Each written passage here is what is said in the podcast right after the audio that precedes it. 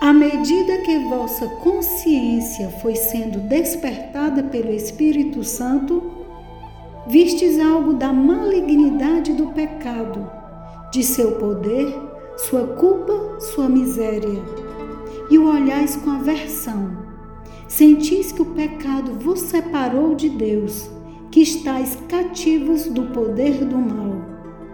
Quanto mais lutais por escapar a ele, tanto mais reconheceis vossa impotência.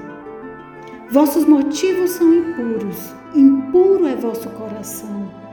Vedes que vossa vida tem sido repleta de egoísmo e pecado. Almejais então o perdão, a pureza, a liberdade. Paz, eis vossa necessidade.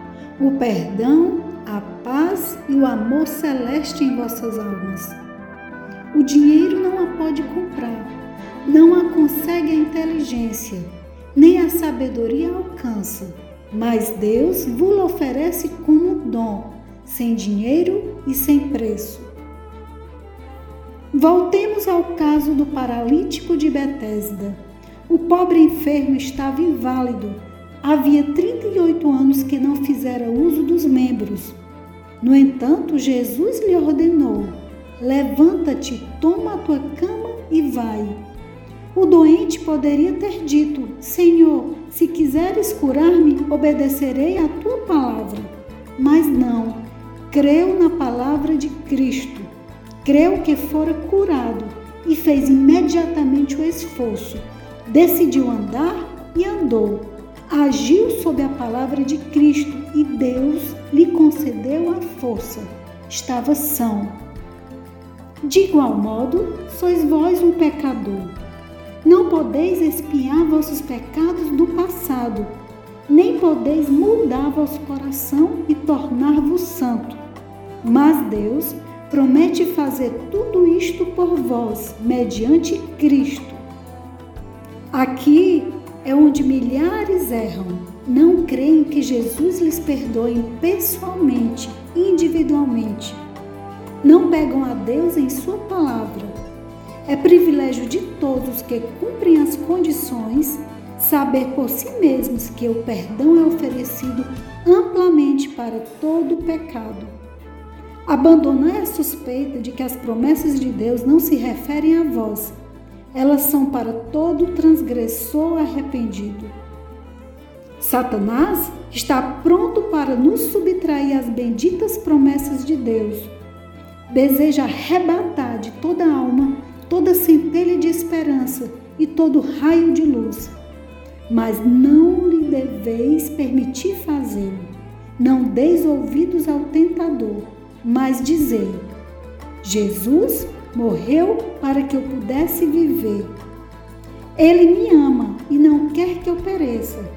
Tenho um compassivo Pai celeste e conquanto tenha abusado de seu amor e dissipado as bênçãos que me concedeu, levantar-me-ei e irei a meu pai e direi: Pai, pequei contra o céu e perante ti.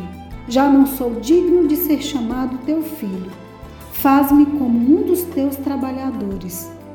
A parábola vos diz como será recebido o transviado quando ainda estava longe viu seu pai e se moveu de íntima compaixão e, correndo, lançou-lhe ao pescoço e o beijou.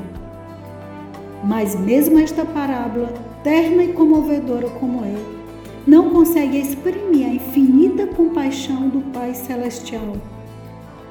O Senhor declara por seu profeta: Com amor eterno te amei, também com amorável benignidade te atraí Enquanto o pecador está ainda distante da casa paterna, esbanjando seus bens em terra estranha, o coração do Pai anela por ele. E cada desejo de voltar a Deus despertado na alma não é senão o terno estar de seu espírito, solicitando, suplicando, atraindo o extraviado para o amante coração paterno tendo perante vós as ricas promessas da Bíblia, Podeis ainda dar lugar à dúvida? Podeis supor que quando o pobre pecador almeja voltar e anseia abandonar os seus pecados, o Senhor lhe impeça severamente prostrar-se arrependido aos seus pés? Longe de nós tais pensamentos. Nada poderia ser mais prejudicial à vossa alma do que entreter tal conceito de nosso Pai Celestial. Ele odeia o pecado, mas ama o pecador e deu-se a si mesmo na pessoa de Cristo, a fim de que todos os que quisessem pudessem ser salvos e desfrutar a bem-aventurança eterna no reino da glória.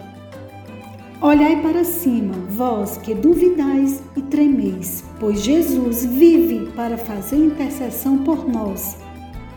Ele quer restaurar no homem sua imagem moral. À medida que dele vos aproximardes em arrependimento e confissão, ele se aproximará de vós com misericórdia e perdão.